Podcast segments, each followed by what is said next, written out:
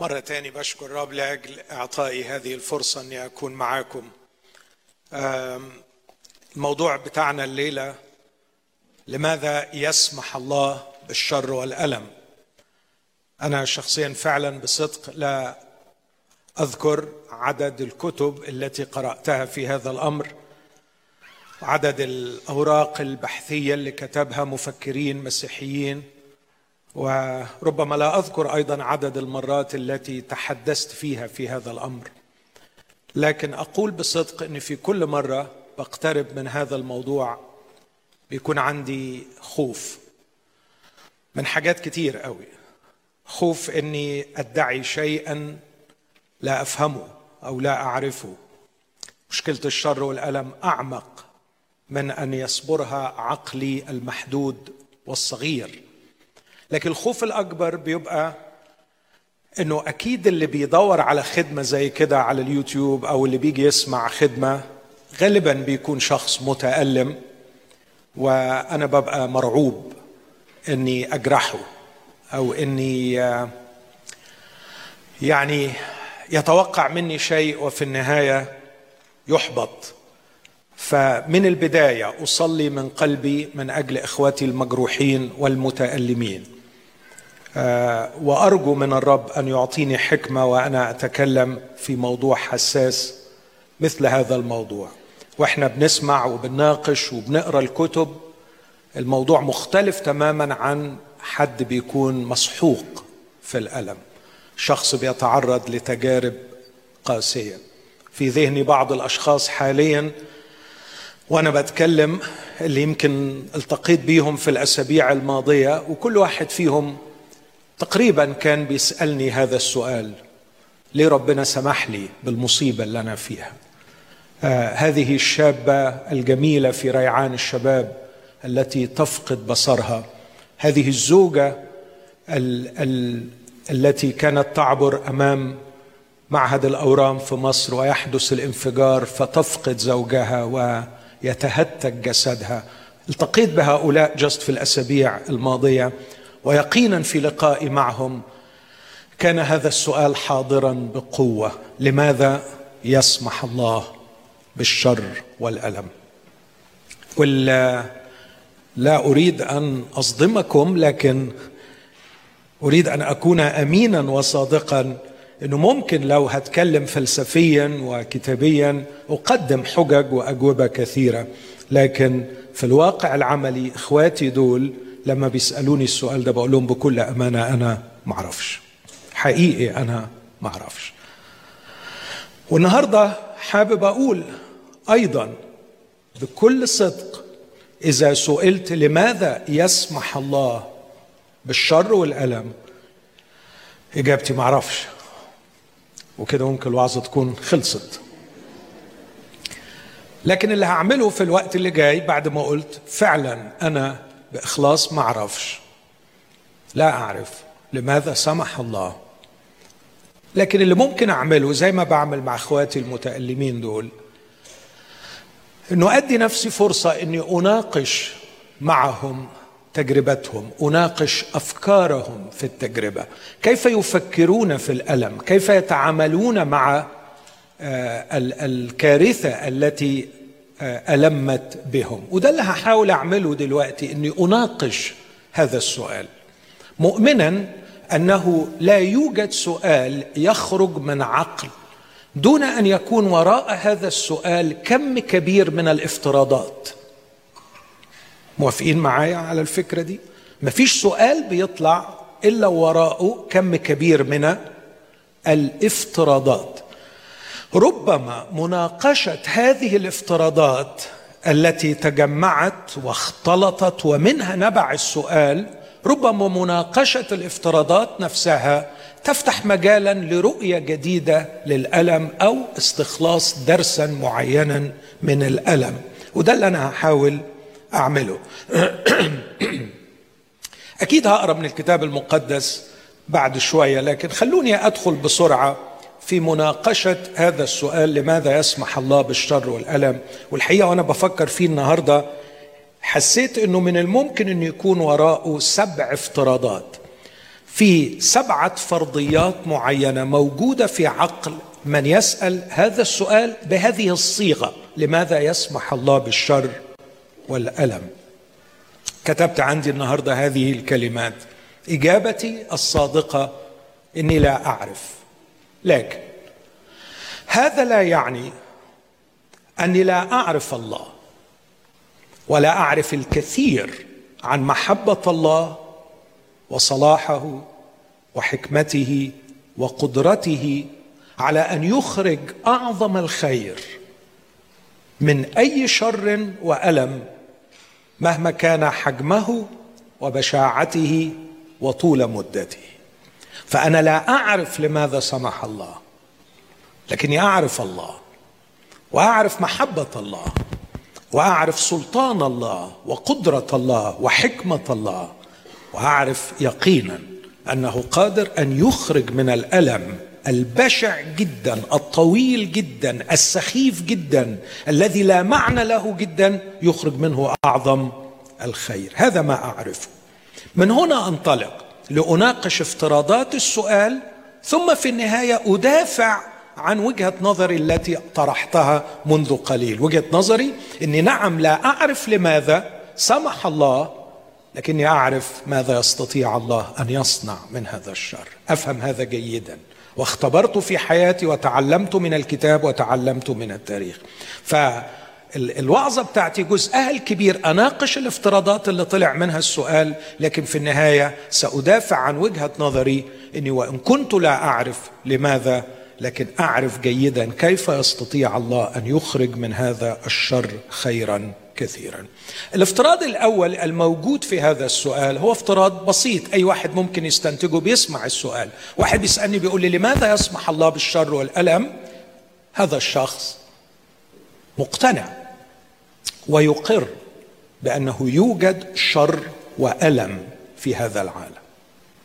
ودي في حد ذاتها كويسه هو مؤمن أنه يوجد شر وألم في هذا العالم. إيه, إيه الفكرة في إنه أقول إن في شخص مؤمن بوجود شر وألم في هذا العالم؟ على الأقل هذا الشخص ضد الإلحاد ضد المذهب الطبيعي الماتيرياليزم أو الناتشوراليزم وضد أيضا الفلسفة الهندوسية وبعض الهرطقات المسيحية كالعلم المسيحي وغيرها التي تفترض أن الشر والألم وهم. لا يوجد شيء اسمه شر وألم إنه مجرد illusion. لكن لا يوجد شيء حقيقي اسمه شر وألم. الكريستيان ساينس العلم المسيحي الهندوسية وكثير من الفلسفات الشرقية والتي انتشرت في كندا في الفترة الأخيرة تحاول أن تقنع الناس أن الشر مجرد وهم وعليهم أن يتعاملوا معه كوهم. لكن الحقيقة الرد على فكرة إنه وهم إنك تزقه ناحية الأتوبيس اللي ماشي بسرعة. أكيد بسرعة هيفهم لا إنه الشر ما هواش وهم وإن الأتوبيس حقيقة وإنه هو لو راح ناحية الأتوبيس آه هيبقى الواقع مؤلم للغاية ومش هيبقى مجرد وهم. ففكرة إن الألم والشر وهم فكرة الحقيقة تتعارض مع المنطق الطبيعي ومع الواقع الذي نعيشه كل يوم. لكن ال ال الإيمان بأنه يوجد شر وألم بيطرح تساؤل وتحدي لأصدقائنا الملحدين الذين لا يؤمنون بوجود الله. لأنه المذهب الطبيعي يؤمن أن العالم الذي نعيش فيه هو نتاج ثلاث أشياء نتاج المادة والزمن والصدفة. فالعشوائية البحتة هي التي أخرجت لنا هذا الكون. وسؤالي المنطقي كيف يمكن أن تقول عن شيء أنه شر أنه شر في عالم وفي كون هو أصلا نتاج العشوائية والفوضى. عندما تقول أن هذا الخط أعوج فأعتقد أنك تتخيل في ذهنك وعندك في عقلك فكرة عن الخط المستقيم. لكن إذا كان لا يوجد من الأصل في الوجود شيء اسمه الخط المستقيم فكيف حكمت على أن هذا الخط خطا أعوج؟ كيف تقول على العالم أنه يوجد شر وألم فيه والعالم أصلا هو نتاج العشوائية والفوضى والصدفة. يبدو أنك تفترض داخليا أنه يوجد خير ويوجد نظام ويوجد نموذج صحيح لهذا الكون وأن الشر شيء غريب وأنه تشوه لهذا الخير ولهذا الجمال الموجود. وإذا قبلت أن هناك خط مستقيم إذا قبلت أن هناك ديزاين إذا قبلت أن هناك نظام إذا قبلت أن هناك قانون يعرف ما هو الشر وما هو الخير ما هو الصواب وما هو الخطأ. فأعتقد أنك تفترض ضمنيا وجود مصمم وجود شخصية ترانسندنت خارج هذا الكون. قررت النظام وقررت ما هو الشر وما هو الخير. فيصبح في هذه الحالة استعمال فكرة وجود الشر على أنها ضد وجود الله هي نفسها دليل على وجود الله. لأنك لو قلت إن في شر فهذا يعني أنك تؤمن بوجود خير. إذا قلت إن في ألم ووجع وفوضى فهذا يعني أنك تفترض وجود نظام. وإذا افترضت وجود الخير ووجود النظام فأنت تفترض شخص عاقل وراء الخير. هو الذي حدد ما هو الخير وما هو الشر وهو الذي حدد أيضا أو صمم هذا الكون. فتصبح الفكرة نفسها مهدومة أن تفترض عدم وجود الله بسبب وجود الشر والألم في هذا العالم. لكن واضح أنه آه، الصديق أو الأخت أو الأخ العزيز الذي سأل لماذا يصبح الله بالشر والألم؟ إنه يؤمن بأنه يوجد شر وألم. مش المفروض العالم يكون كده. مش المفروض الناس تعمل كده. مش المفروض إنه الناس تظلم بعض بهذا الشكل. مش المفروض إن الناس تخطئ في حق بعضها البعض بهذا الشكل. مش المفروض إن الإنسان يصاب بهذا المرض أو يصاب في هذا الحادث. مش المفروض إن الولد يدمن. مش المفروض إن شخص يقود السيارة وهو سكران فيقتل شابا في ريعان شباب. ده مش مفروض. ده وضع غلط. وكوني أقول إنه الوضع غلط هذا يعني إنه ليس وهم وهذا يعني أن أفترض وجود الصواب ووجود قانون يحدد ما هو الخير وما هو الشر. لكن الأمر الثاني بسرعة اللي افترضه من هذا السؤال لماذا يسمح الله بالشر والألم في هذا العالم أن هذا الشخص يميز بين الشر والألم لكنه أيضا يربط بينهما بقوة. بيقول لماذا يسمح الله بالشر وبالألم؟ واضح إنه بيميز بين الاثنين لكن برضه واضح إنه رابط الاثنين مع بعض. فأحب أناقش هذه الفكرة. ماذا تقصد بالشر وماذا تقصد بالألم؟ أعتقد أنه يشير بالشر إلى الشر الأخلاقي. يشير بالشر إلى النميمة إلى الغيرة إلى الحسد إلى الشهوة إلى الخيانة إلى الغدر. هذه شرور أخلاقية. لكنه يقصد بالألم الوجع والمرض والأذية فقدان العمل فقدان الصحة فقدان الأحباء الموت فقدان القدرة. كل أنواع ال disabilities اللي بنعاني منها. فيوجد شر ويوجد ألم. الشر هو هو هو المصيبة ال metaphysical.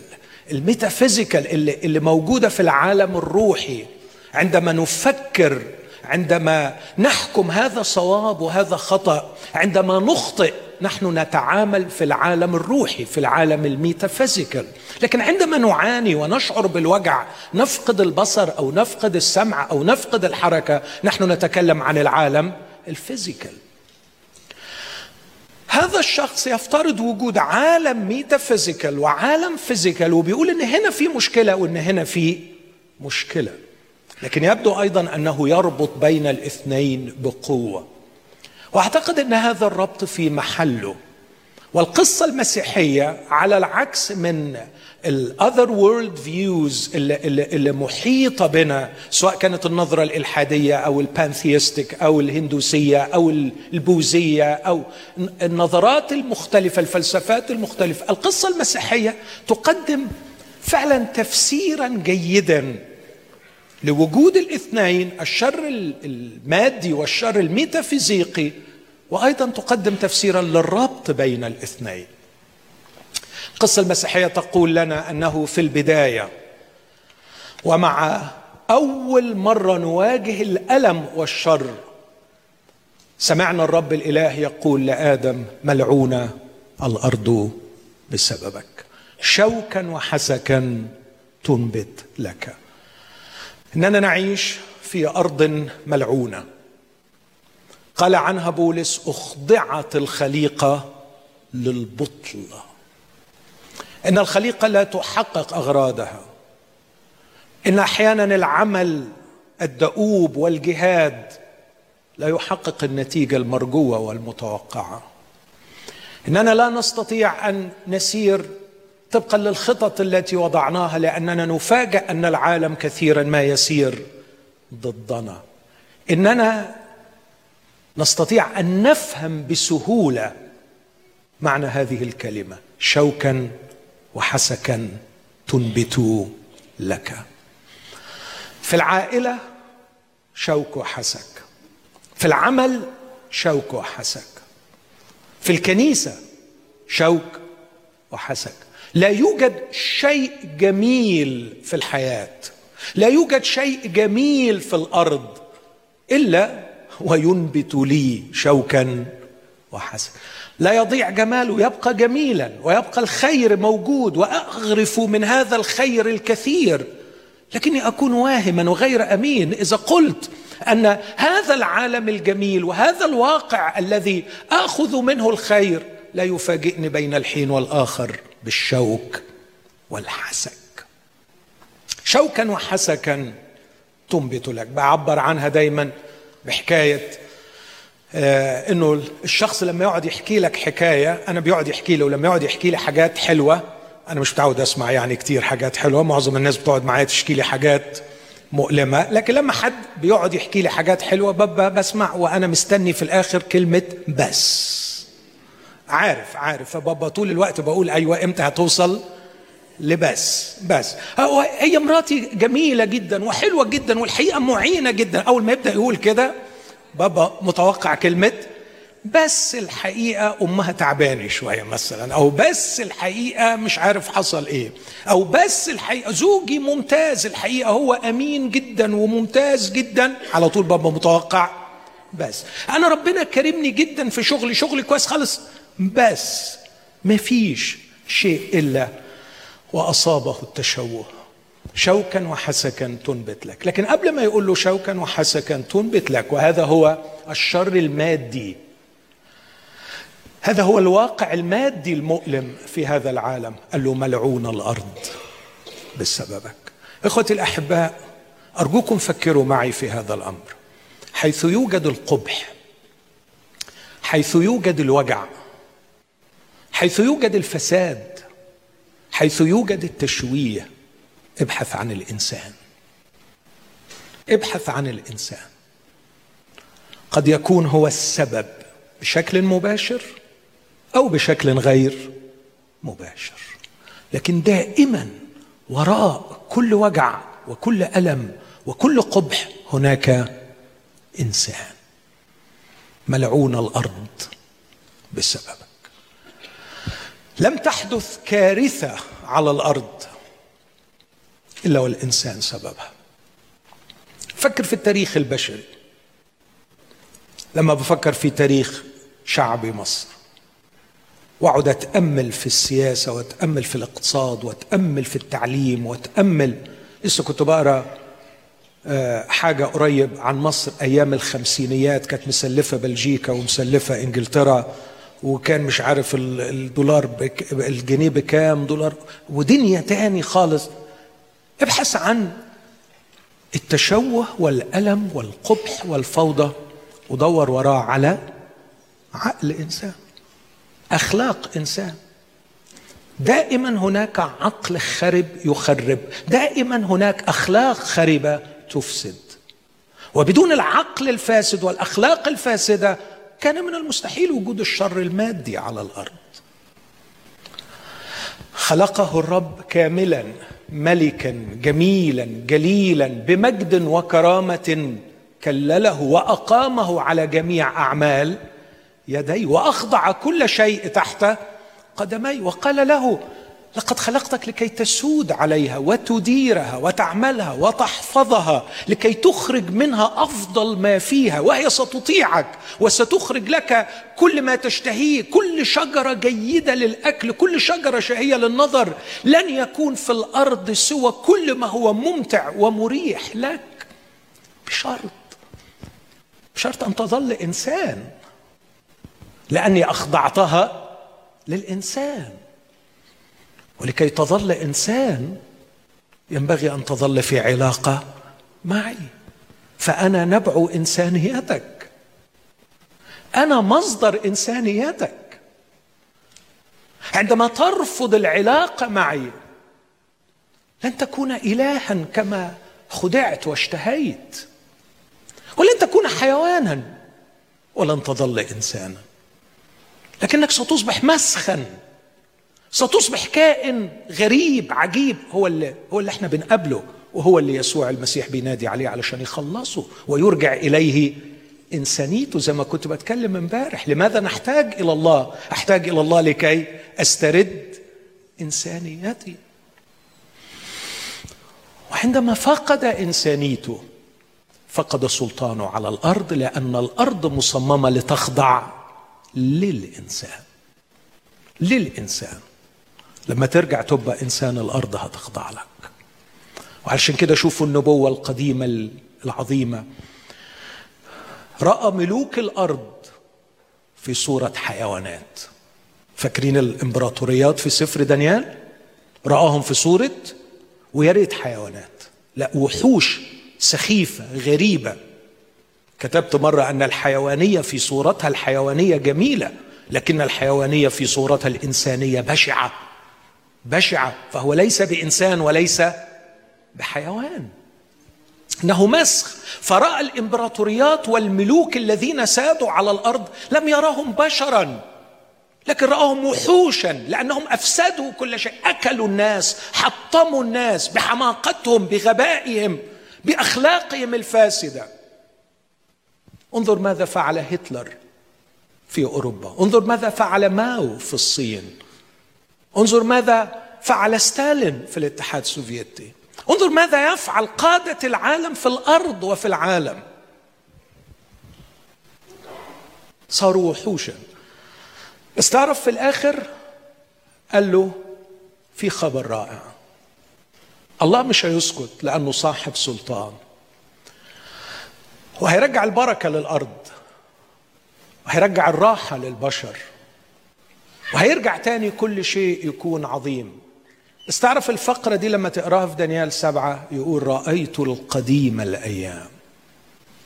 قربوا إليه شبه ابن إنسان. في ابن الإنسان. قربوه إلى القديم الأيام فأعطاه سلطانا ومجدا وملكوتا ما لا يزول لتتعبد له كل الشعوب لتسجد له كل الأمم. من هو هذا ابن الإنسان؟ هو اللي اتكلم عن نفسه يسوع المسيح اللي قال قدام رئيس الكهنة من الآن ترون ابن الإنسان جالسا عن يمين الله واتيا على سحاب السماء. عندما يعود الإنسان انسانا تخضع له الأرض. وينتهي الشر المادي وتعتق الخليقه من عبودية الفساد. وتخلو الأرض من الشوك والحسك وتنبت البرية كبستان. وعندئذ فعلا يرعى الذئب مع الخروف ويكون النمر كالحمل. وينتهي الوجع وينتهي الألم فقط. عندما يعود الإنسان إنسانا. جميل في هذا السؤال أنه ربط بين الشر الميتافيزيقي وبين الألم ال physical أو الألم المادي لأنه الاثنين ما ينفصلوش عن بعض. ودي ممكن ناخد منها درس عملي لينا إنه صحيح مش كل الألام المادية اللي إحنا بنعاني منها آه، إحنا سببها. لازم نكون واضحين. في ممكن الناس سببوها لنا الطبيعة اللي أفسدها البشر سببتها لنا الجينات اللي ورثناها اللي لخبطوها أهالينا آه، هي اللي. لكن يبقى أنه في كثير من الآلام المادية التي نتعرض ليها سببها قراراتنا الغبية سببها أخلاقنا الغير صحيحة. وعلى فكرة دي مش نسبة قليلة من الألم. يعني لو أنا جمعت كل الألام بتاعتك في حياتك على مدار العشرين سنة ولا الثلاثين سنة اللي فاتوا وشفت كم من هذه الألام كنت أنت مصدره لنفسك وكم من الألام كان المصدر آخر يعني احتملني لو قلت لك إن التحليل الجيد قد يصل بنا إلى إنه النسبة الأكبر هي الألام التي سببناها لأنفسنا. بسبب تفكير خاطئ بسبب أخلاق خاطئة. لأني لم أستمع لصوت الضمير أو لأني لم أفكر بشكل جيد. ده الافتراض الثاني اللي موجود في هذا السؤال عندما يسأل صديقي أو أختي ويقول لماذا يسمح الله بالشر والألم. الافتراض الثالث اللي موجود في هذا السؤال هو أن الشخص يؤمن أن الله موجود على الرغم من وجود الشر والألم. فهو بيقول لماذا يسمح الله بوجود الشر والألم؟ فهذا يعني أنه يؤمن أن الله موجود. وهذا على العكس تماما من فكر سادة لقرون طويلة وما زال إلى حد ما موجود. بدأوا قبل الميلاد بقرون ايبيكيورس الفيلسوف اليوناني عندما وضع هذه المحاجة التي تستعمل حتى الآن. إذا كان الله كلي القدرة فهو قادر على جعل العالم بلا شر وألم. وإذا كان الله كلي الصلاح فهو يريد العالم خالي من الشر والألم. لكن العالم مملوء بالشر والألم اذا الله غير موجود. دي دي الأطروحة اللي بيطرحها أو اللي طرحها إبيكيورس. وصار من وراءه كثيرون. كان آخرهم جون ماكاي اللي طرحها في كتاب وقال إن وجود الشر والألم في العالم يستحيل مع وجود الله وكان هذا في الخمسينيات من القرن العشرين. لكن بعد كده كتب ألفن بلانتينجا كتابه العظيم اللي رد فيه على هذه الأطروحة وضحضها حتى أن معظم الفلاسفة حتى الملحدين الآن يرون أن هذه المحجه أصبحت ضعيفة لكن لديهم محجات أخرى من الشر والألم تجعلهم يرجحون عدم وجود الله بسبب الشر والألم. لكن هذا الشخص يؤمن أن الله موجود على الرغم من وجود الشر والألم. لكن يبقى احتياج للتفكير في هذا الطرح لأنه أحيانا ينتابنا هذا الشك. إذا كان الله كلي القدرة. لماذا لم يمنع هذا الشر؟ إذا كان الله كلي الصلاح وبيحبني لماذا لم يمنع هذا الشر؟ يتهيألي من المهم هنا إن إحنا نفكر شوية في كلمة إن الله كلي القدرة ونفكر شوية في كلمة الله كلي الصلاح. طبعا إحنا عندنا بكرة في السيمينار بتاعنا محاضرة أكاديمية عن الموضوع ده فمش مش هقدم دلوقتي كل ما يمكن أن يقال لكن باختصار إن إحنا نفكر مع بعض. لما أقول إن الله كلي القدرة يعني إيه الله كلي القدرة؟ هل مثلا الله قادر أن يصنع أو يرسم مربعا مستديرا؟ ينفع. هل الله قادر أن يخلق اعزبا متزوج؟ هل الله قادر أن يفعل الأشياء المتناقضة في ذاتها؟ سي إس لويس ليه كلمة جميلة يقول عندما تتكلم عن شيء متناقض لا معنى له nonsense لن يصبح له معنى إذا قدمت له بعبارة أن الله يقدر على كل شيء. هل الله يقدر أن يصنع صخرة عظيمة لا يقدر أن يحملها؟ مثلا هذا ال nonsense فكونك تقدم لعبارة بالله يقدر لا يجعل ما لا معنى له له معنى. فلما نقول إن الله قادر على كل شيء محتاجين نفكر شوية في حكاية المتناقض في ذاته. مثلا أنا بحب أقول نعم الله يقدر على كل شيء. ولذلك هو قادر أن يجعل العالم كما يريد. إلا إذا كان قد خلق في العالم كائنات حرة تريد غير ما هو يريده في هذه الحالة الله لكي يجعل العالم كما يريد لابد أن يلغي الحرية التي سبق واعطاها لهؤلاء الناس الذين خلقهم أحرار قادرين على أن يريدوا عكس ما هو يريد. وفي هذه الحالة باعتبار الله كلي القدرة وكلي المعرفة كان يعطي الحرية وفي نفس الوقت ناوي إنه هو يسحب الحرية. أو إنه يعطي الحرية لكنه يجعلهم كأحرار يريدون فقط ما هو يريد إيه رأيكم في الكلمة دي؟ أنا حر. لكي أفعل فقط ما يريده الله. ينفع الكلام الفاضي ده؟ لا. يا إما تقول أنا حر يا إما تقول أنا أفعل فقط ما يريده الله. لأنه كلمة أنا حر وبعدين أفعل فقط ما يريد الله هذا تناقض. ما ينفعش. ما ينفعش. كانت مغامرة رهيبة. قد لا نستطيع أن نعرف كل أبعادها. عندما قرر الله أن يعطي الإنسان حرية الإرادة وهو يعلم أن هذه الحرية في كائن محدود تخلق احتمالية السقوط. فكر معايا. كائن محدود ليه محدود؟ لأنه مخلوق. فالمخلوق لازم يكون محدود. كائن محدود ولديه حرية. ما تقدرش تتجنب ما اقولش حتمية لكن احتمالية السقوط من الممكن أن يسقط.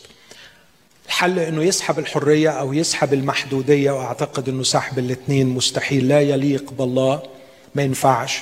لكن مشكلة ممكن نفكر فيها بعد شوية أكثر لكن محتاجين إن إحنا ما ناخدش كلمة ربنا يقدر على كل شيء ببساطة. ربنا يقدر على كل حاجة. هل الله يستطيع أن يقدر أو هل الله يقدر أن ينكر نفسه؟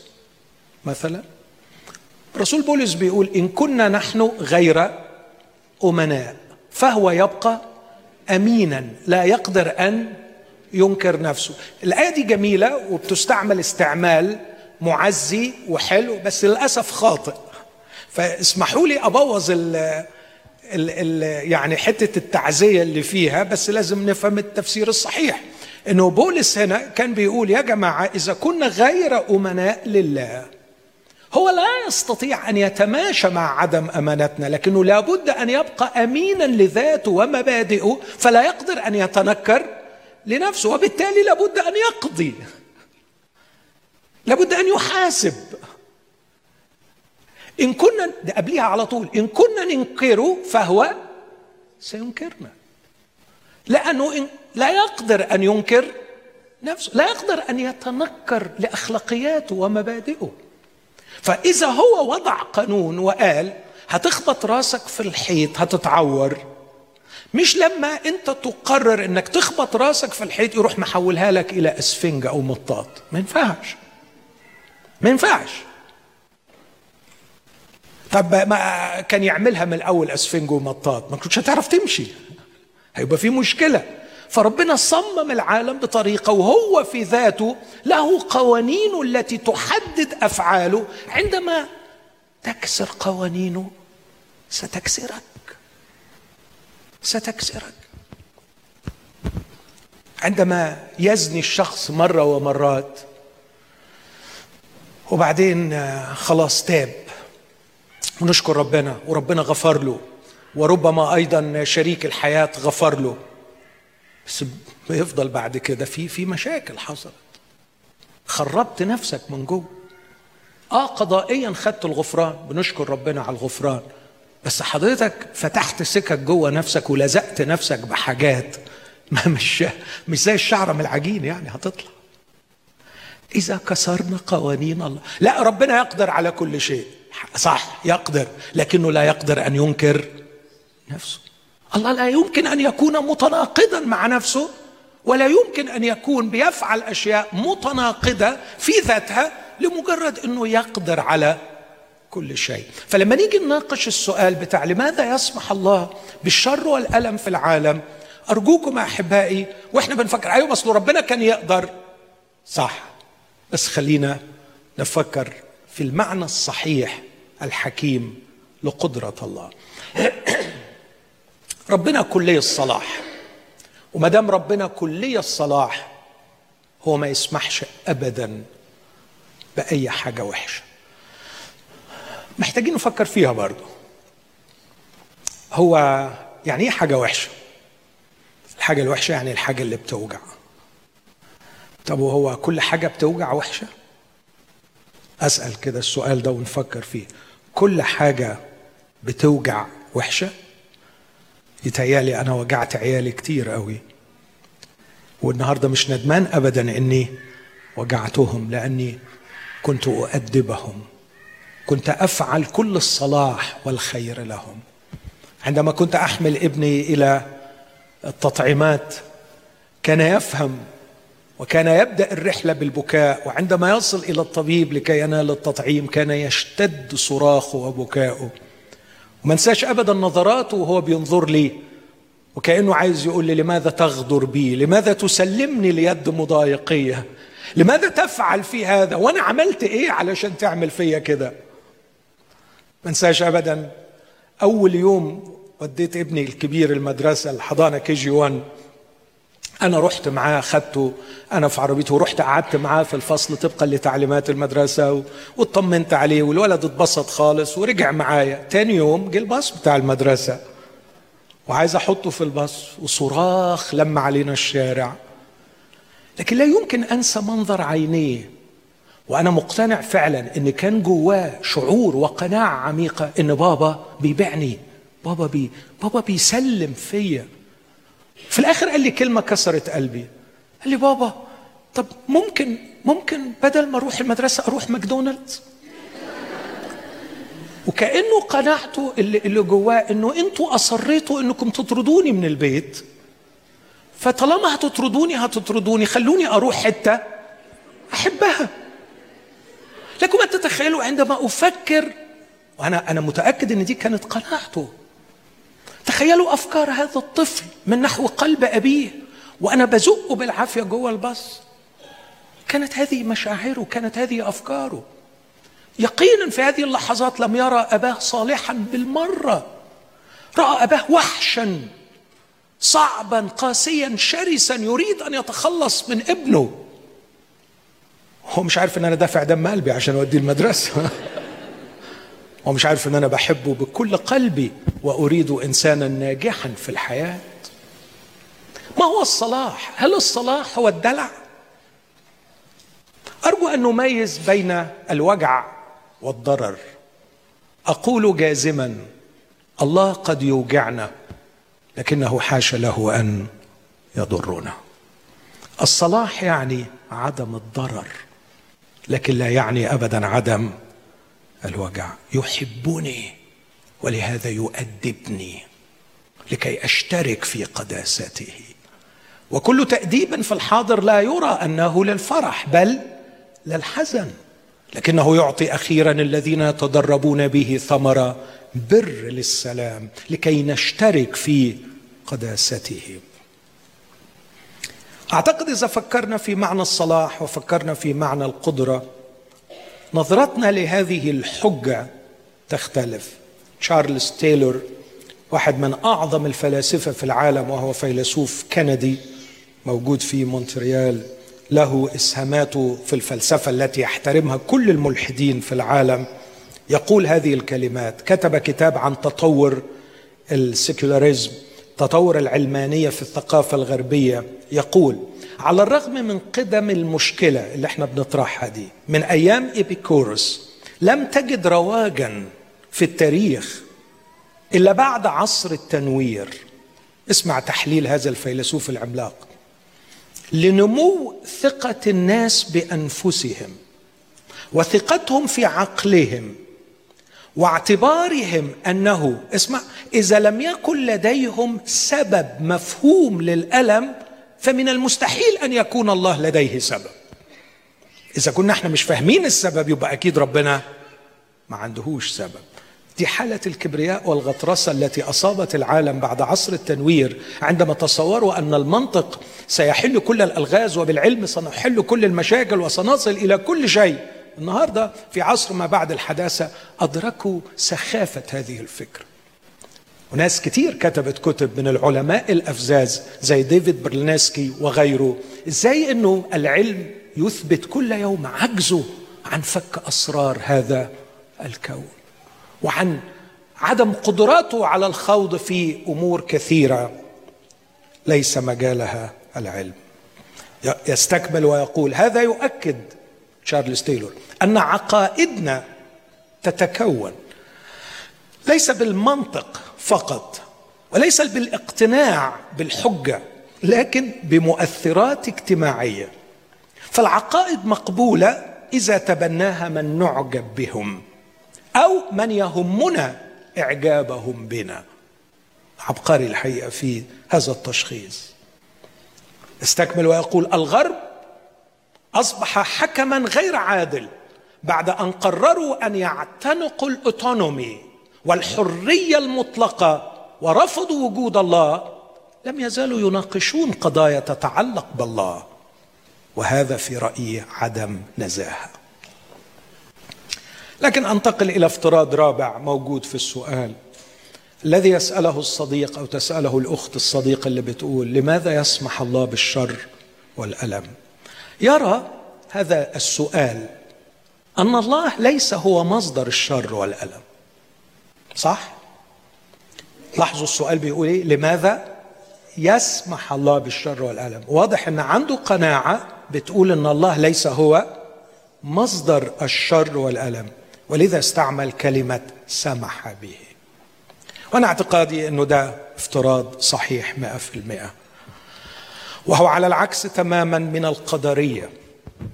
الفيتاليزم ديترمينيزم الله هو المصدر. لكل شيء سواء كان خير أو شر. لكن الحقيقة هذا يتعارض مع القصة الكتابية القصة المسيحية. الله ليس مصدر الشر. الله ليس هو المضر. الله ليس هو القهار الذي يقهر الناس. حاشا للقدير من الظلم. هذا ما شهد به كل من عرفوه عن قرب. يقول عنه موسى بعد خبرة 120 سنة. إله أمانة لا جور فيه. صديق وعادل هو. إخوتي الأحباء الكلام سهل. لكن من يعطيني أن أبحر في عقولكم وأنتم في غرفكم المغلقة؟ تتصارعون وتتشابكون مع ألم يدمي حياتكم ويضج مضاجعكم ويضنيكم يوم بعد يوم وسنة بعد سنة. إذا أبحرت في عقولكم في هذا الوقت لا أستبعد أن أرى في داخلكم شكاية على الله وكأن الله هو مصدر الأذى مصدر الضرر مصدر الشر. احذروا يا إخوتي من هذه الخطية.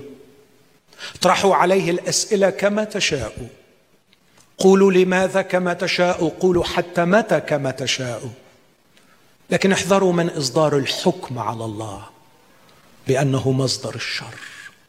حاشا للقدير من الظلم. هو لا يفعل شرا الله ليس مصدر الضرر والأذى والشر. قد يقضي بقضاء مروع. لكن القضاء هو أعظم خير يحتاج إليه المظلوم عندما يقضي الله على الظالم. هذا أعظم رجاء وأعظم خير ينتظره المظلوم. عندما نعيش في عالم شرير مملوء بالشر إن أعظم خير يجود به الله هو أن يقضيه. فلا تجعلوا قضاء الله وكأنه شر. ولا تنسبوا لله حماقة. لا تنسبوا لله حماقة. فالله أرقى من أن يفعل الشر. الشر ضد طبيعته. الله محبة. لكن أنا أشرت إلى مصدر الشر ويمكن أقدر أتكلم عنه أكثر بعد شوية. إذا هذا الشخص لا يؤمن بالقدرية التي ترى أن الله هو مصدر الشر. لذلك استعمل هذا التعبير لماذا يسمح الله بالشر والألم. الافتراض الخامس هذا السؤال يفترض أن لله سلطان على الشر والألم ويفترض أنه كان بمقدور الله أن يمنع الشر والألم. وعلشان كده قال كلمة لماذا يسمح الله. يعني أتخيل إنه في تصور الشخص أن الألم مر على الله قبل أن يصل إليه. وكأنه بياخد ختم الهجرة ختم المرور. وكأنه شايف إنه كان من المستحيل أن الألم يصل إليه مباشرة دون أن يوقع الله. فهو يرى أن الله صاحب سلطان. ولذلك يستعمل كلمة سمح والحقيقة في موضوع السماح ده في تطرفين بلاحظهم في الأوساط المسيحية النهارده. والتطرفين ناتجين من عدم الدراسة الجيدة. بسميه كتير اليومين دول استحملوني في استعمال هذا التعبير لأني بسميه اللاهوت الشعبي. إنه الواحد كده يعني يكون لاهوت بدماغه. يعني أرى الكتاب المقدس في تأملاته الصباحية واتبسط منه فيطلع لاهوت ويعلم بيه. أتمنى أن يكون عندنا شوية اتضاع. ونعرف إنه في حاجة اسمها معلمين وفي حاجة اسمها لاهوتيين ولازم نقرأ للناس دول ولازم نتلمذ ولازم نراجع الكتب اللي اتكتبت. بلاش يعني علشان ربنا اداني 30 40 واحد بيحبوا يسمعوا لي وبيسقفوني لما بيسقفوا لي لما بيوعظ. يبقى خلاص أنا بقيت اللاهوتي اللي ممكن في تأملاته الصباحية يستخلص تعاليم جبارة ويعلم بها وينادي بها. فكرة السماح اسيء استعمالها. فالبعض تطرف بها يمينا والبعض تطرف بها يسارا. عندما أسمع البعض يتكلمون عن السماح الإلهي أرى أنهم كادوا كادوا يقولون يتعاملون باستخفاف. أهو ربنا سمح به وكأنه جواهم كأنه ربنا هو اللي عايزه. لا. على فكرة كلمة سمح به مش معناها ابدا إنه هو عايزه. اقروا قصة أيوب. آه ربنا سمح. وما كانش إبليس يقدر يمس أيوب لولا إن الرب سمح. لكن فاكرين؟ فاكرين مشاعر الله اللي وصفها لنا باللغة اللي بنسميها انثروبومورفيك لانجوج يعني اللغة التي نفهم بها يقول له لماذا؟ هيكتني على أيوب لكي أبتلعه بلا سبب. لم يكن الله راضي. لم يكن الله يريد هذا الشر لأيوب. آه سمح به لاعتبارات كثيرة جدا مش موضوعنا نخوض فيها وممكن أجاوب الاجابه اللي بدأت بيها. ما أعرفش. لكن مش معنى إنه سمح إنه هو راضي. لقد سمح الله أن يأتي الطوفان ويهلك الأرض. لكن أرجوكم افتكروا قبلها الرب تأسف في قلبه أنه عمل الإنسان وكان حزينا. وبعد ما عمل الطوفان يقول لا أعود العن الأرض. لا أعود أغرق الأرض. فالبعض يتكلم عن كلمة الرب سمح به بهدوء شديد وبهدوء يصل إلى حد السخافة إنه كأنه ربنا هو اللي بعته. والبعض يتطرف إلى اليسار. لا ربنا ما يبعتش الشر. لا ربنا ويصل للسقوط في هرطقة الدواليزم إيه هرطقة الدواليزم الدواليزم من زمان قوي الناس قبل الإعلان الإلهي حلوا مشكلة الشر والألم بطريقة بسيطة جدا. إنه يا جماعة في إلهين في إله للخير وإله للشر. الخير اللي حاصل على الأرض جاي من إله الخير والشر جاي من إله الشر. وهم فوق في خناقة مستمرة واللي بيكسب فيهم هو اللي بيبعت إذا كسب إله الخير بعت الخير. إذا كسب إله الشر آه بيجي الشر. أنا بحب الأطفال جدا جدا.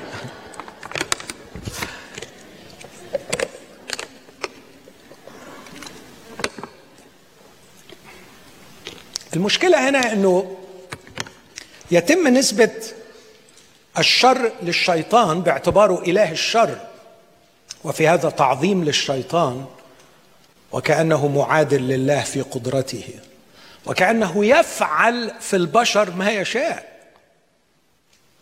أرجو أن نحذر من هذا.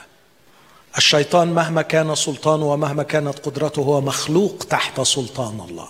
أمين؟ الشيطان مخلوق تحت سلطان الله. ولا يستطيع أن يفعل في الأرض ما يشاء بدون سماح من الله فهو تحت إدارة الله. فأرجو عندما نستعمل كلمة السماح لا نتطرف يمينا ولا نتطرف يسارا. نتطرف يمينا إلى الفتاليزم فكأننا نساوي السماح بالمصدر إنه هو مصدره. ولا نتطرف يسارا ونعتبر أن إبليس هو مصدر الشر وربنا حرام كان واقف.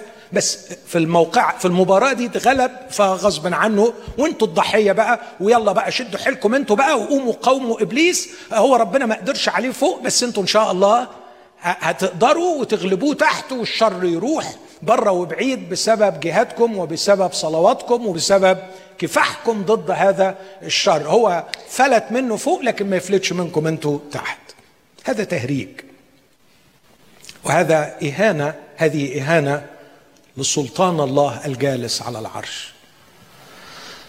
الذي قال عنه من ذا الذي يقول فيكون والرب لم يأمر. الرب على عرشه صاحب سلطان. هو الذي يسيطر وكما يقول عنه بولس الذي يعمل كل شيء حسب مسرته الافتراض السادس والأخير. أنا قلت ستة ولا سبعة؟ سبعة حاضر. يبقى اللي قبل الأخير. يرى أن الله محب وصديق. ولهذا يتحمل المساءلة فأسأله لماذا يا رب تسمح بالشر والألم؟ أقول هذا لأن هناك بعض الفلسفات التي تستكثر على الإنسان أن يسأل وتستكثر على العقل أن يطرح مثل هذا السؤال. لكن إخوتي الاحباء أرجو أن نضع في اعتبارنا أن الإيمان المسيحي لا يوجد إيمان يساويه في إعلاء قيمة العقل وإعطاء العقل حريته لكي يسأل ويسأل ويسأل حتى يسأل الله نفسه. فهمني لماذا تخاصمني؟ حتى متى يا رب؟ لماذا يا رب؟ حبقوك كان يعاتب الرب كالمحب لحبيبه كالصديق لصديقه. حتى متى يا رب؟ تبصر عيني جورا. أليست عيناك أطهر من أن تنظر إلى الشر؟ لما تريني إثما؟ لما يخرج الحكم معوجا؟ ها أنا واقف على مرصدي منتصب وأراقب. ماذا أجيب عن شكواي؟ أنت هترد علي بإيه؟ حياته المسيحي الحقيقي هي حياة شركة مستمرة مع الله وأعتقد أن في معظمها هي طرح أسئلة على الله. ليه يا رب؟ لغاية إمتى يا رب؟ طب إيه قصدك يا رب؟ لا تستكثروا على أنفسكم أن تسألوا الرب. اسألوه فهو يحب يسمع أسئلتنا. لكن أرجو أن إحنا نخلي بالنا من حاجتين. الحاجة الأولانية قال أوزجينوس وهو مفكر مسيحي جميل قرأت لي هذا المثل هو مقتبسه من كتاب آخر بيقول كلمة جميلة more without limits is less and less with limits is more.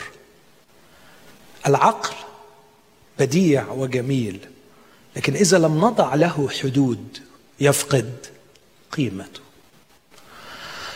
اطلقوا العقل يسأل ويبحث ويفكر لكن خلونا نفتكر مع بعض أن عقولنا محدودة. محدودة فعلا. أتمنى أن الاكتشافات العلمية الحديثة تذكرنا بمحدودية عقولنا. أتمنى أنه عندما نرى هذا الكون الرهيب نرى النهارده كنت بقرأ إحصائية مرعبه مرعبة أعتقد إنها كانت بتقول إنه عدد النجوم في الكون كان محتاج إنه يبقى فيه ثلاثة ونص مليون نجمة كل دقيقة لمدة عشرين مليون سنة علشان نوصل للعدد اللي موجود أو يمكن الرقم أكبر من كده.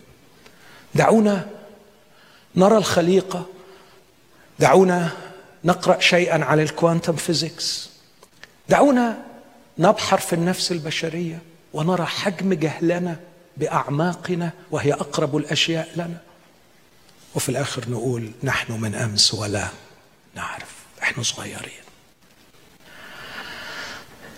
اهدى شوية وانت بتسأل ربنا. وخد حجمك الحقيقي.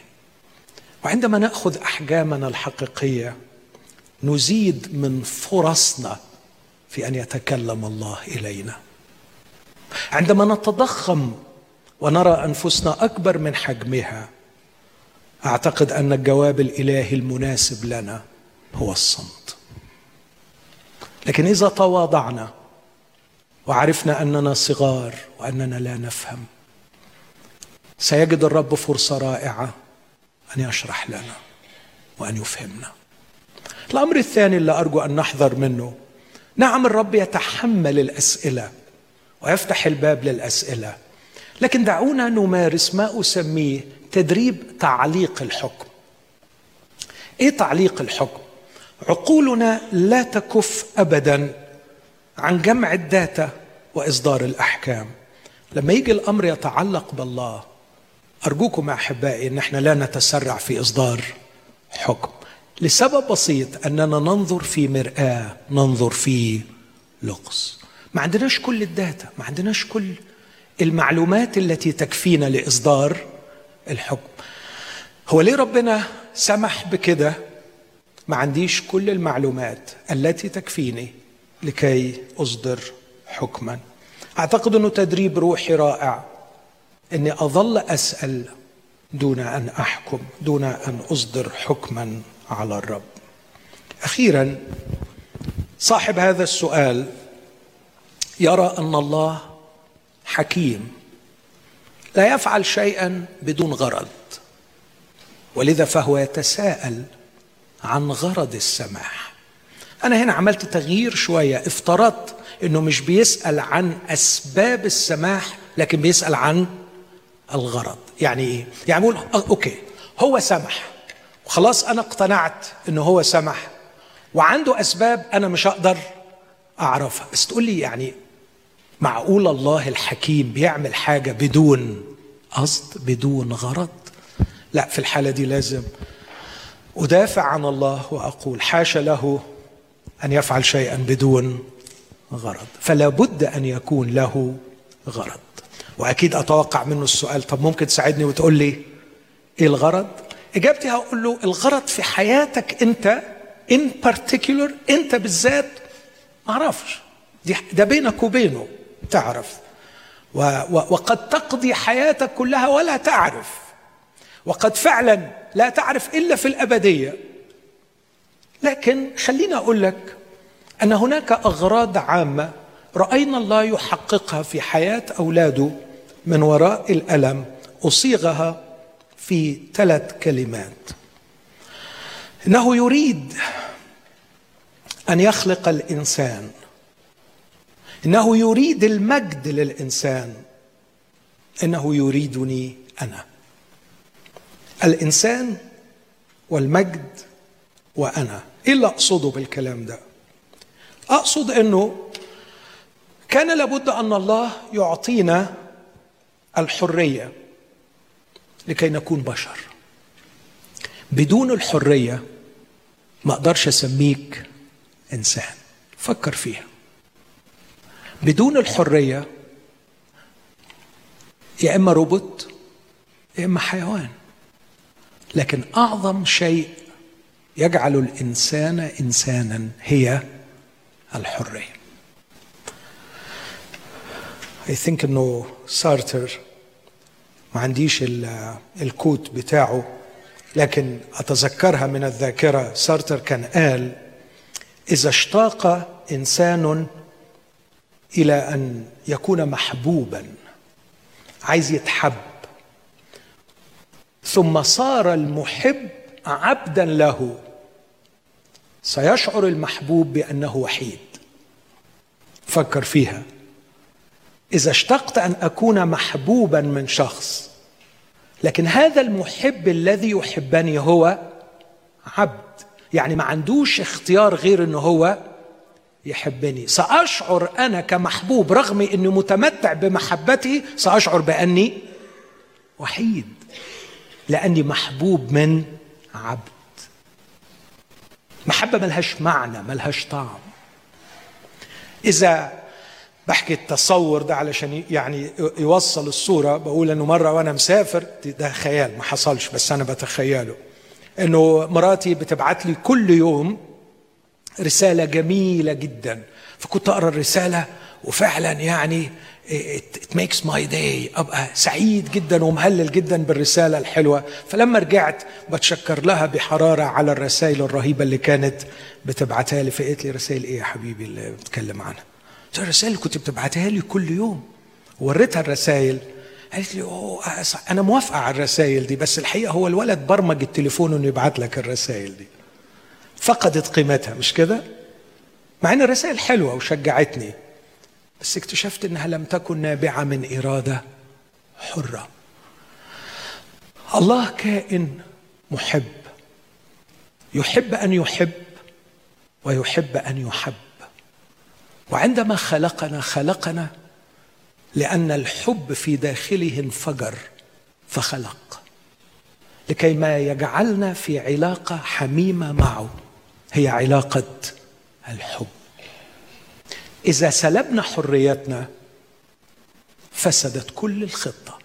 لم نعد بشرا ولم يعد الحب هو الذي خلق لكن ربما التشوه النفسي فمن يخلق البشر لكي يستمتع بعبادتهم هذا كائن مشوه.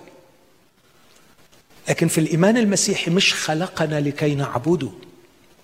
خلقنا لكي نكون في علاقة معه. وإذا عبدناه نعبده منطلقين من محبتنا له مع المفهوم الصحيح للعبادة.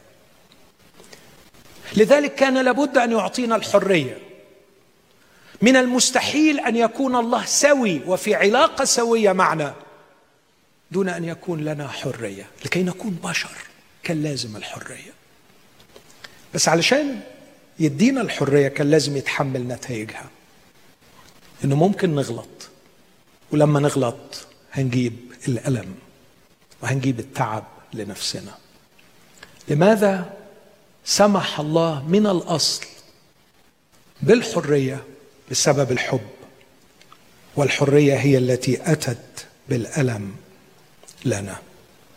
لكن على الرغم من الألم الذي سببته الحرية لنا فالإنسان الحر هو في ذاته خير أعظم جدا من إنسان بلا حرية في عالم مملوء بالخير.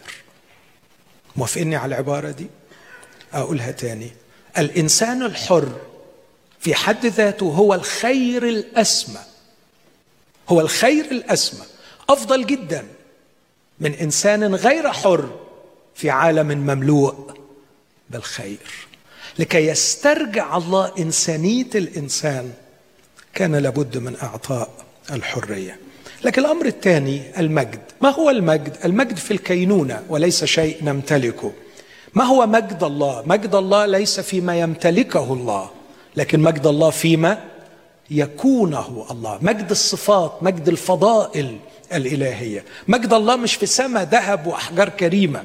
مجد الله مش في عروش مجد الله في ذاته. ويريد أن يخلق إنسانا مشابهين صورة ابنه. يريد أن هذا الإنسان يكون متجملا بالمجد متجملا بكل الفضائل. لما أقول عايز يعمل جلوريوس بينج عايز يعمل إنسان مجيد معناها إنه يكون عنده كل الفضائل. فكر معايا لو قلت إنه عايز عايز يخليني مملوء بالفضائل.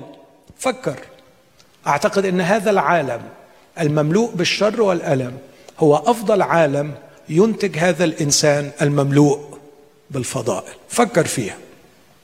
كيف أكون صبورا إذا لم يكن هناك ضيق؟ وكيف أكون رحيما إذا لم يكن هناك عوز واحتياج؟ وكيف أكون شجاعا إذا لم يكن هناك ما يخيف؟ وكيف أكون حكيما إذا لم أتعرض لما هو محير و confusing ويخليني أفكر بدل المرة عشرة. وكيف تتكون عندي فضيلة ال resilience الصلابة الداخلية إذا كنت لا أتعرض إلى ضغوط؟ وكيف أكون غفورا؟ إذا لم أتعرض إلى الخطأ والإساءة. وكيف أكون محبا عطوفا إذا لم يرقق قلبي الألم والوجع؟ كيف أستطيع أن أتعاطف مع الآخرين وأفيض حنانا إذا لم أكن أنا نفسي قد تعرضت للألم؟ عندما تفكر في كل الفضائل العظمى تجد وراءها ألم. لذلك كتبت مرة رأيت كثيرين سحقهم الألم. لكني رأيت أكثر من جعلهم الألم اناسا عظماء لكني لم ارى قط عظيما صنعته الرفاهية. عمري ما شفت حد عظيم بسبب الرفاهية لكني أستطيع أن أسرد أسماء المئات من العظماء بصدق الذين صنعهم الألم عظماء. وأخيرا أقول إن الله أرادني انسانا أرادني إنسانا مجيدا لكن أرادني أنا. هو كان عايزني أنا. فكر معايا في الفكرة دي لأنها صعبة شوية. هقول ول ما هو أنا كنت هكون أحسن لو كان العالم مفهوش أي شر أو ألم. الجملة دي مهدومة. أنا هكون أفضل. على فكرة حضرتك ما تكون ما كنتش هتكون خالص. أنا هكون أفضل لو العالم خالي من الشر والألم. بس حضرتك هو اللي عملك أنت الشر والألم الموجود في العالم. المعاناة التي رأيتها في أسرتي الفقر الضيق الشعور بالنقص الخطايا التي سقطت فيها كلما أذكرها أتألم. المعاناة التي عانيتها هي التي صنعتني أنا. فأنا كان من المستحيل أن أكون أنا بدون عالم مملوء بالشر والألم. والمفاجأة المذهلة أن الله كان عايزني أنا. مش كان عايز كائن مثالي لكن دعوتك باسم أنا بحبك أنت. يعني ربنا عايزني أنا بالمواصفات بتاعتي دي دلوقتي. والمواصفات بتاعتي دي اللي تخليني أنا الحقيقة كلها جات بسبب شر وألم. احتكاكات مؤلمة وظروف مؤلمة وظروف صعبة هي التي صنعتني أنا. فلو كنت ولدت في عالم خالي تماما من الشر والألم صحيح كنت هبقى مستريح بس ما كنتش أكون أنا. خالص. ولا شبهي ولا اسمي حتى. فأنا نتاج هذه الأرض الملعونة. لكن آخر شيء أسيبه معاكم. أقول حتى يخلق الله الإنسان المجيد ويخلقني أنا لا يتركني وسط الشر والألم. لا يتركني في هذا العالم بمفردي. إن موقف الله مع الذين يحبونه موقفه معهم وهم يعانون الشر والألم ثلاث أشياء ما تنسوهمش. لا خوف بسبب المعية ولا انهيار بسبب المعونة ولا يأس بسبب المعنى الذي يخرجه لهم من الشر. أيضا إذا سرت في وادي ظل الموت لا أخاف شرا لأنك أنت معي. نعم يسمح بالشر والألم لكن لا يتركني أجتازه بمفردي. معه أنا في الضيق. أنقذه من طول الأيام أشبعه وأريه خلاصي. معنى معنى معنى في ألمنا حتى الصليب. لذلك بولس يقول إن كان الله معنا فمن علينا. الذي لم يشفق على ابنه بل بذله لأجلنا أجمعين. كيف لا يهبنا أيضا معه كل شيء؟ إنه معنا في وسط الضيق والألم. كان الرابع الشبيه بابن الآلهة معهم في الأتون.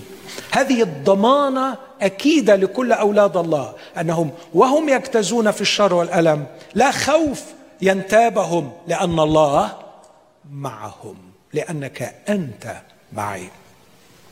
لكن لن ينهاروا أيضا بسبب المعونة. المعونات كثيرة جدا التي أمنها الرب لمن يجتازون في الألم.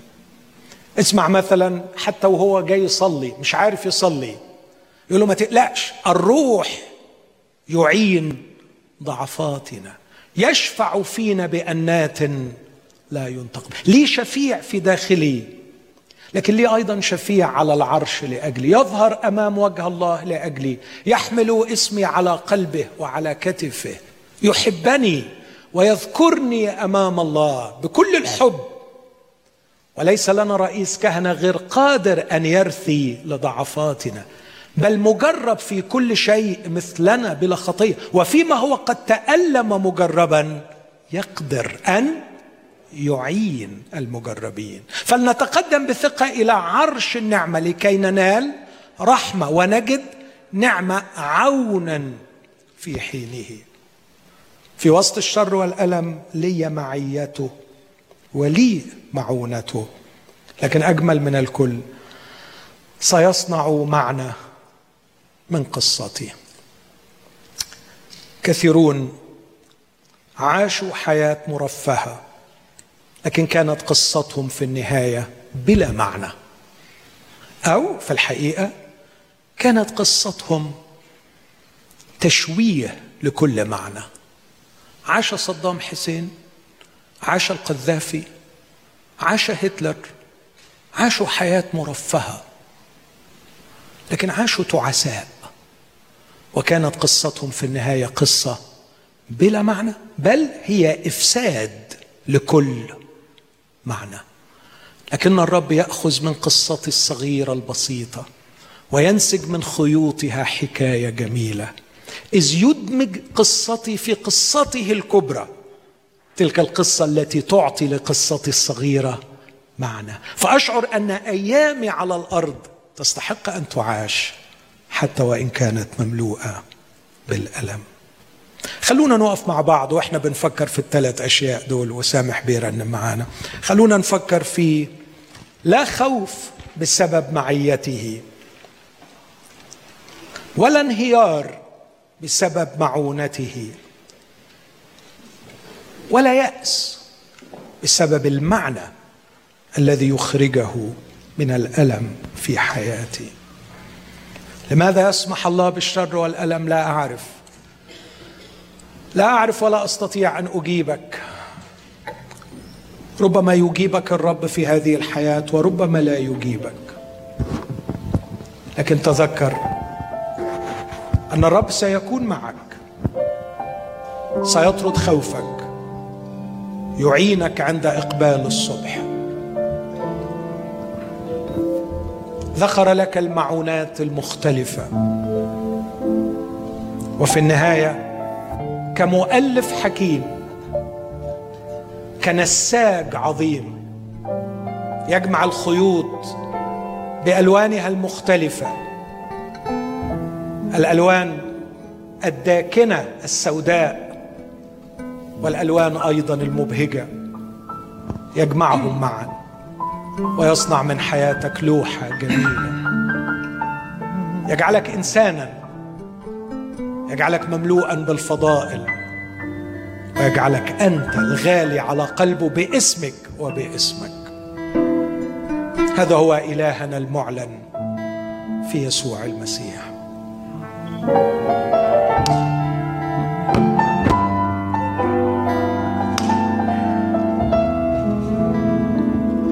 أتعب كتير وأحزن لما أختار لنفسي طريق وفيه أسير أتعب كتير وأحزن كتير. لما في بعض إيدي أحفر ألف بير وأنسى كلام قلت افتكرته كتير. إن أنت دربي وحدك ومعاك المصير ومعاك المصير. محتاج لصوتك محتاج رعايتك محتاج تقول لي أنا حاسس بحرتك محتاج لصوتك محتاج محتاج تقول لي أنا جنبك حاسس بحرتك ترشدني مين؟ وتقول لي فين؟ تمسكني يدك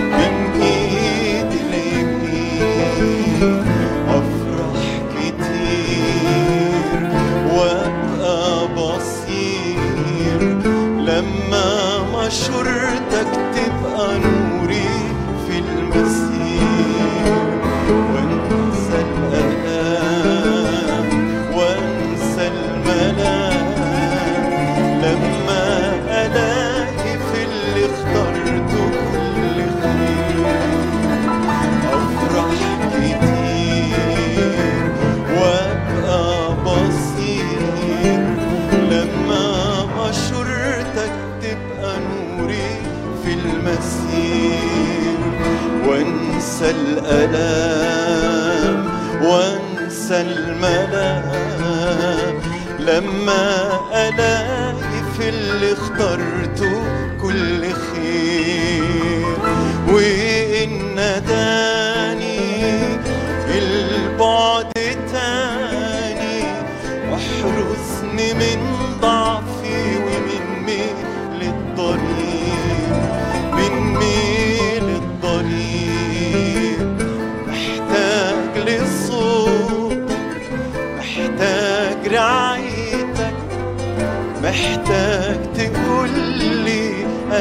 حاسس بحرتك محتاج لصوتك محتاج رعايتك محتاج تقول لي أنا جنبك حاسس بحرتك ترشدني مين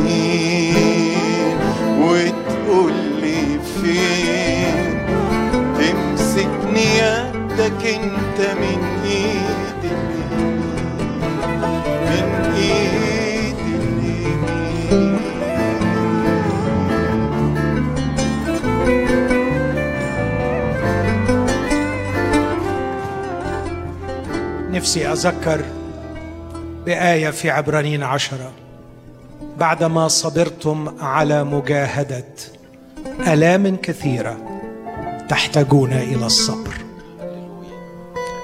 يمكن صوت الرب ليكي وليك. اصبر.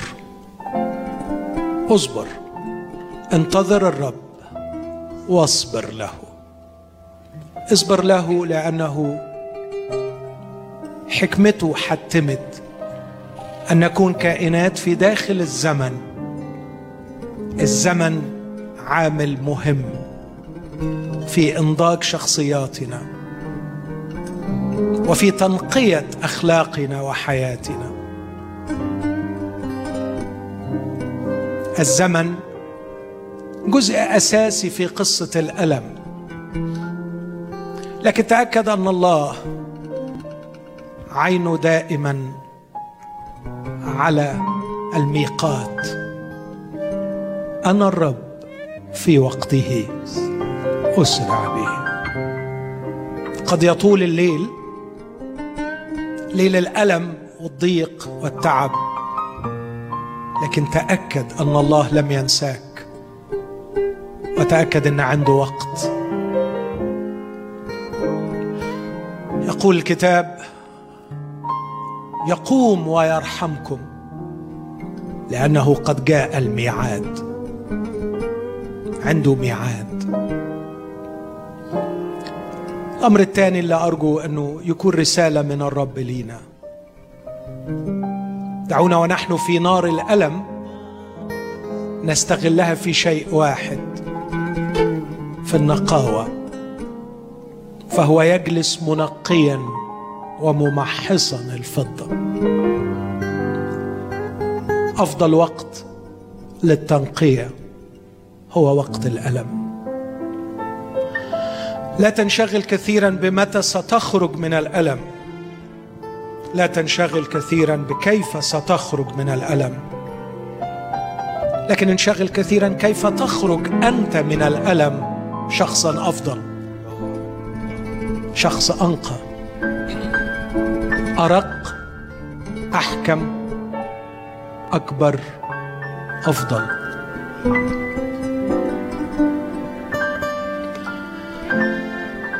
اغفر خطيتي وجهلي. عندما استذنبتك وابتعدت عنك غاضبا بسبب حزني العميق مما سمحت لي به. أعود اليوم ولا أرجو منك تفسيرا وشرحا لكن أرجو منك حضنا حبا. أرجو أن تضمني وأن تطيب قلبي وأن تذكرني أنك دائما معي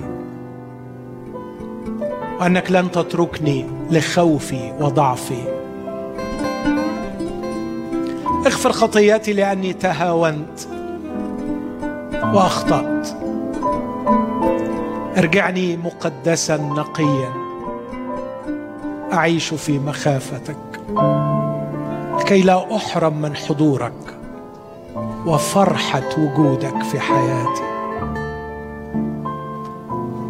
لكني أيضا أرجوك أن تضع نهاية لألمي. هذا حقي أن أطلب منك أن ترفع الوجع وأن تشفيني.